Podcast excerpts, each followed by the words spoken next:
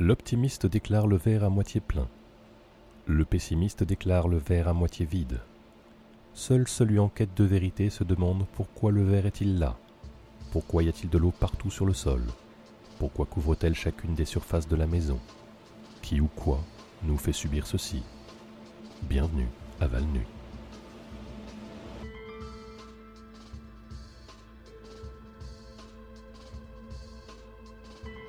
Chers auditeurs, un nouveau voyageur est arrivé à Valnuy. Ceci n'est pas inhabituel, vu à quel point nous sommes parfaitement positionnés entre plusieurs sommets géométriques.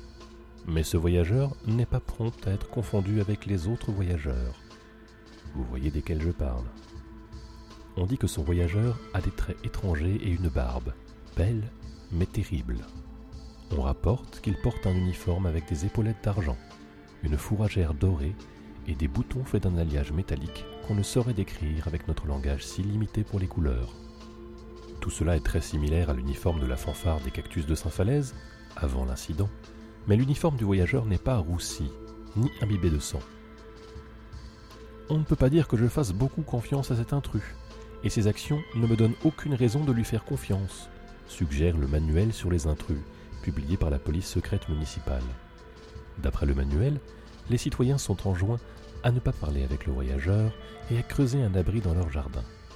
Ou, s'ils ne possèdent pas de jardin, à s'enfermer dans un abri métaphorique fait de vigilance et d'une vision positive. Qui sait quel projet anime le voyageur? Il conduit un gros camion coûteux, il creuse dans le désert tard la nuit, il ne semble pas adéquatement respectueux des zones interdites, et il a déjà épousé la troisième femme la plus belle de Valnuy, Julie Cactus. Il l'a persuadée de descendre de son cactus, et il l'a épousée. Je suis en train de regarder une photographie du mariage dans le journal à cet instant même. Maintenant, je bois quelque chose.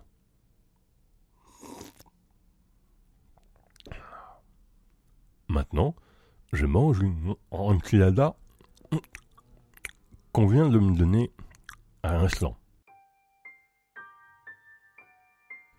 La mère Pamela Vasseur a organisé une conférence de presse d'urgence aujourd'hui, la quatrième de la semaine.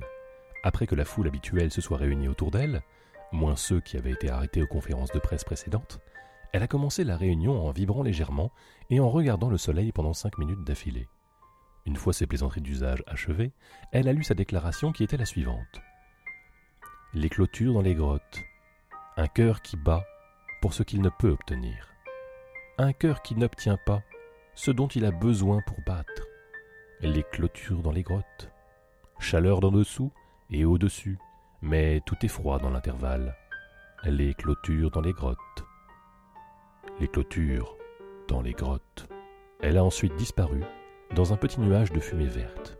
Plusieurs questions furent alors posées, mais, comme personne ne se trouvait sur le podium, aucune d'entre elles ne reçut de réponse. Nombre de questions étaient purement rhétoriques de toute façon. Après la séance de questions, il fut procédé à quelques arrestations et les journalistes choisis furent emmenés là où les journalistes sont emmenés lorsqu'ils disparaissent pour toujours. Au final, une conférence de presse plutôt calme. Et maintenant, une annonce de service public. La Fédération des psychologues de Valnuy recommande que vous passiez chaque jour au moins 30 minutes à croire en ce que vous voyez. La FPV cite une étude démontrant que plus de 60% des citoyens actifs de Valnuy vivent dans une bulle d'obstination, de distraction et de fantaisie surréalistes qu'ils ont eux-mêmes créées. Quand on les confronte avec des choses réelles qui sortent de leur propre compréhension, appelées par les psychologues vraie vie, la plupart des sujets ont fermé les yeux et prétendu qu'il y avait une araignée ou quelque chose sur le sol. L'étude prévient que faire confiance à vos propres yeux peut mener à des dangers certains. Par exemple, les poltergeists, les robots et l'humidité peuvent générer des illusions visuelles, pouvant vous entraîner par ruse dans des activités douteuses comme le jeu ou manger des choses non comestibles, afin de pouvoir se réjouir de votre malheur. Mais la FPV nous assure que prendre ce qu'on voit pour argent comptant même pour seulement quelques minutes chaque jour, est la manière la plus efficace de vivre. Cela préserve l'esprit du stress émotionnel causé par l'autofiction et le scepticisme. La déclaration de la FPV ajoute que ce t-shirt vous va bien et que vous devriez porter des vêtements plus moulants. Les gens veulent savoir à quoi vous ressemblez là-dessous. Il vous demande aussi de juste toucher leur dos. Vous n'avez pas à le gratter. Contentez-vous de le toucher. Placez simplement votre main là. Ah, mon Dieu, vous me manquez tellement, conclut le rapport.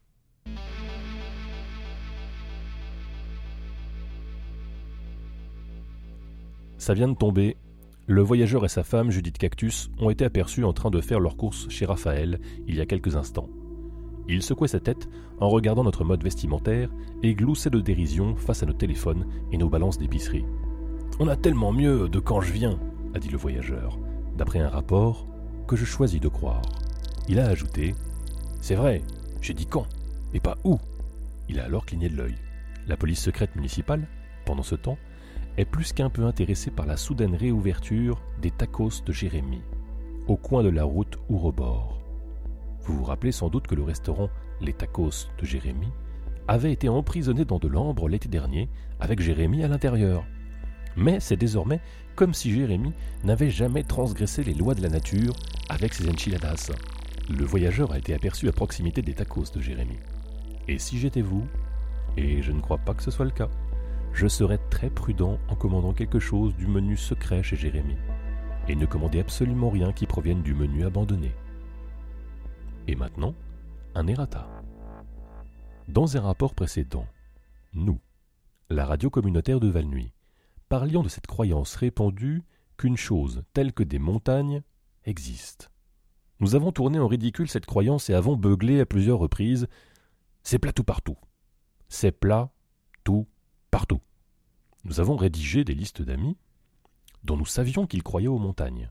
Et nous avons envoyé ces listes au conseil municipal, recommandant qu'ils soient tous mis en détention pour une durée indéterminée.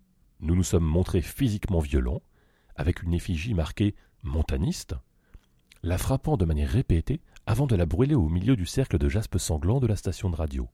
En fait, nous avons consacré une journée entière de notre programmation, rassemblant tout le personnel de la radio pour crier à l'unisson dans le micro Des montagnes hum, Plutôt du grand rien Récemment, l'un de nos amis susmentionnés, qui heureusement n'avait pas encore été appréhendé par le Conseil, nous a conduits à une montagne. Nous avons regardé la montagne, et nous l'avons même touchée. Et elle était définitivement réelle. Nous sommes donc forcés d'admettre qu'il y a en effet au moins une montagne dans ce monde, et nous présentons nos excuses pour nos affirmations antérieures du contraire. Je ne suis pas encore complètement convaincu qu'il n'y ait plus d'une unique montagne. C'est même possible que les apologistes de la montagne en aient construit une dans le seul but de valider leur vision du monde tordu. Incertain, chers auditeurs, incertain, mais possible. C'était l'errata. Et maintenant, une mise à jour. Nous recevons des informations indiquant que le voyageur a été vu à l'instant, debout sur le haillon de son camion, s'adressant à un petit groupe de gens curieux. Je suis venu ici du futur. J'ai sauvé Valnuy la destruction, et je la sauverai encore aurait déclaré le voyageur à la foule. Vous n'en savez rien parce que vos souvenirs ont été modifiés en même temps que la série d'événements. Maintenant que j'ai altéré le passé, je ne peux plus retourner à mon époque. Je reste ici. Je vous montrerai la voie. J'espère que vous appréciez mes enchiladas. La police secrète municipale déclare qu'ils ne peuvent accuser le voyageur de quoi que ce soit, puisque Valnuy a récemment dépénalisé le voyage temporel. Mais que veut au juste dire le voyageur quand il déclare qu'il a sauvé notre ville? Comment la sauvera-t-il de nouveau? Nous avons toujours fait confiance aux fins inconnaissables des figures encapuchonnées. Pouvons-nous nous permettre d'abandonner ce que nous supposons être leur sagesse et de suivre ce nouveau prophète de demain? Et maintenant, un public reportage sponsorisé par Yelp.com.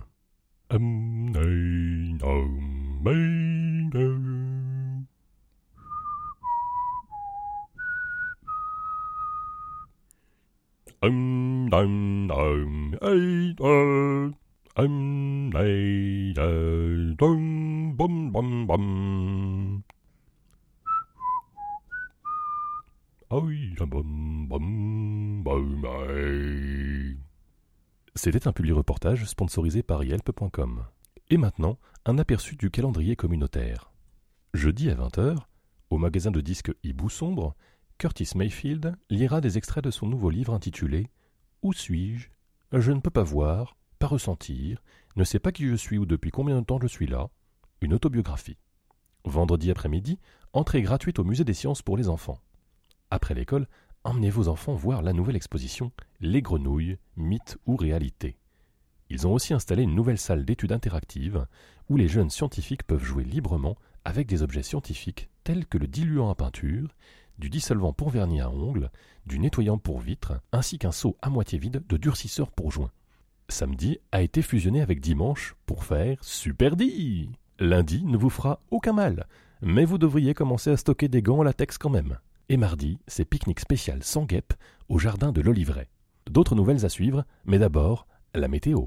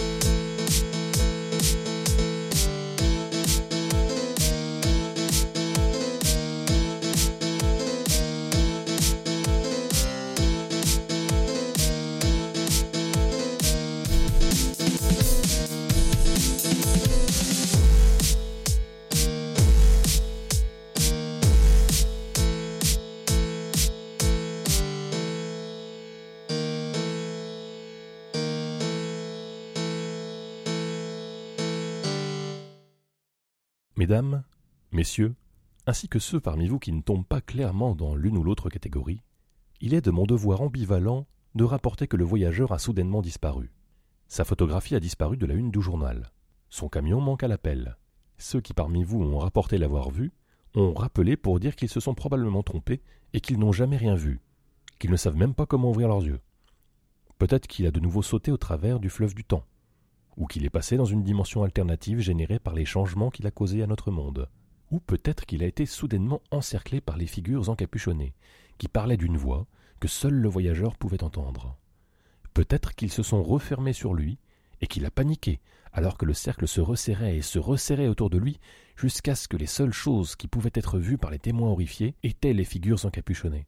Et peut-être que, tout aussi soudainement, les figures encapuchonnées ont disparu et que rien ne restait du voyageur, à part une pile de boutons indescriptibles provenant de son uniforme, abandonné, épars, autour du trou dans le terrain vague derrière chez Raphaël. Quoi qu'il se soit passé, je ne peux que déclarer adieu voyageur. Sans transition, le restaurant Les Tacos de Jérémie sera, dorénavant et pour toujours, sous gestion des figures encapuchonnées. Les plantes à proximité du restaurant ont déjà commencé à flétrir et animaux comme insectes évitent la zone désormais. Le restaurant a été rénové pour ressembler à un monolithe noir de 9 mètres de haut sans entrée visible. Si nous apprenons un quelconque changement de menu ou de prix, vous serez les premiers à le savoir. Enfin, nous sommes heureux de terminer l'émission de ce jour avec quelques bonnes nouvelles en provenance de l'hôpital de Valnuy. La femme de Tanguy Wallaby, Herschel, a donné naissance à une main amputée d'homme adulte, qu'ils ont nommée Mégane. Le dauphin noir a donné naissance à une bille métallique lisse d'une étonnante densité, elle s'ajoute aux trois billes précédentes, avec des propriétés étrangement similaires, gardées à l'heure actuelle dans un coffre de la chambre forte de la police secrète municipale.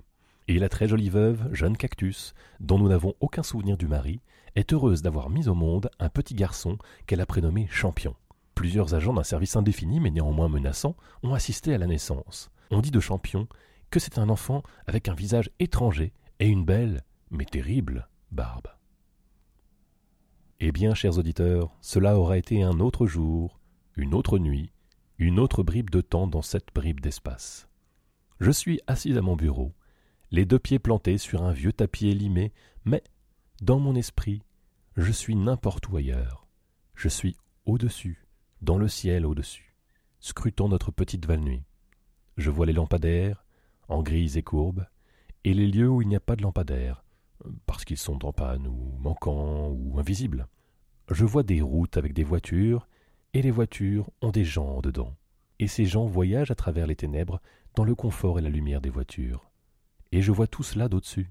Je vois où la ville fait graduellement place à la garrigue, les dernières rares lumières des dernières rares habitations, comme les étincelles vagabondes d'un feu de camp, jetées dans le noir absolu de la garrigue et des causes de sable. Je vois l'orbite des citoyens tournant autour d'autres citoyens, tous ces valnuitains ordinaires, vacants à leur vie ordinaire, dans cet endroit singulier, extraordinaire, que nous appelons notre foyer. Montant plus haut dans l'air froid et raréfié de l'atmosphère supérieure, j'aperçois sous moi le quadrillage des traînées de condensation et des bandages chimiques, la signature de machines aériennes qui ont depuis longtemps gagné le large, l'empreinte de notre civilisation sur le ciel nocturne. Et regardant vers le haut, je ne vois plus que les étoiles, et le vide, le tout plus proche qu'il n'était auparavant, et pourtant toujours aussi inatteignablement lointain. J'ai quelque chose d'urgent à vous dire, mais je vous le dirai plus tard. Ou je ne vous le dirai pas du tout. Ce qui est sûr, c'est que je ne vous le dirai pas maintenant. Maintenant, j'observe, simplement, de la position avantageuse de ma propre imagination, une ville préoccupée par sa propre existence. Et pour l'instant, l'existence suffit.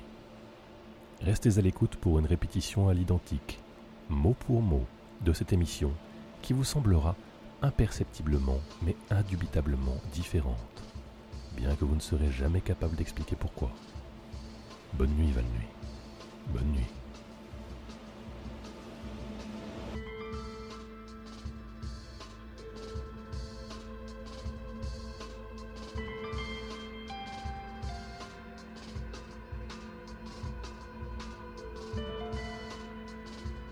Bienvenue à Val Nuit est une traduction bénévole de Welcome to Night Vale, une production Night Vale Presents.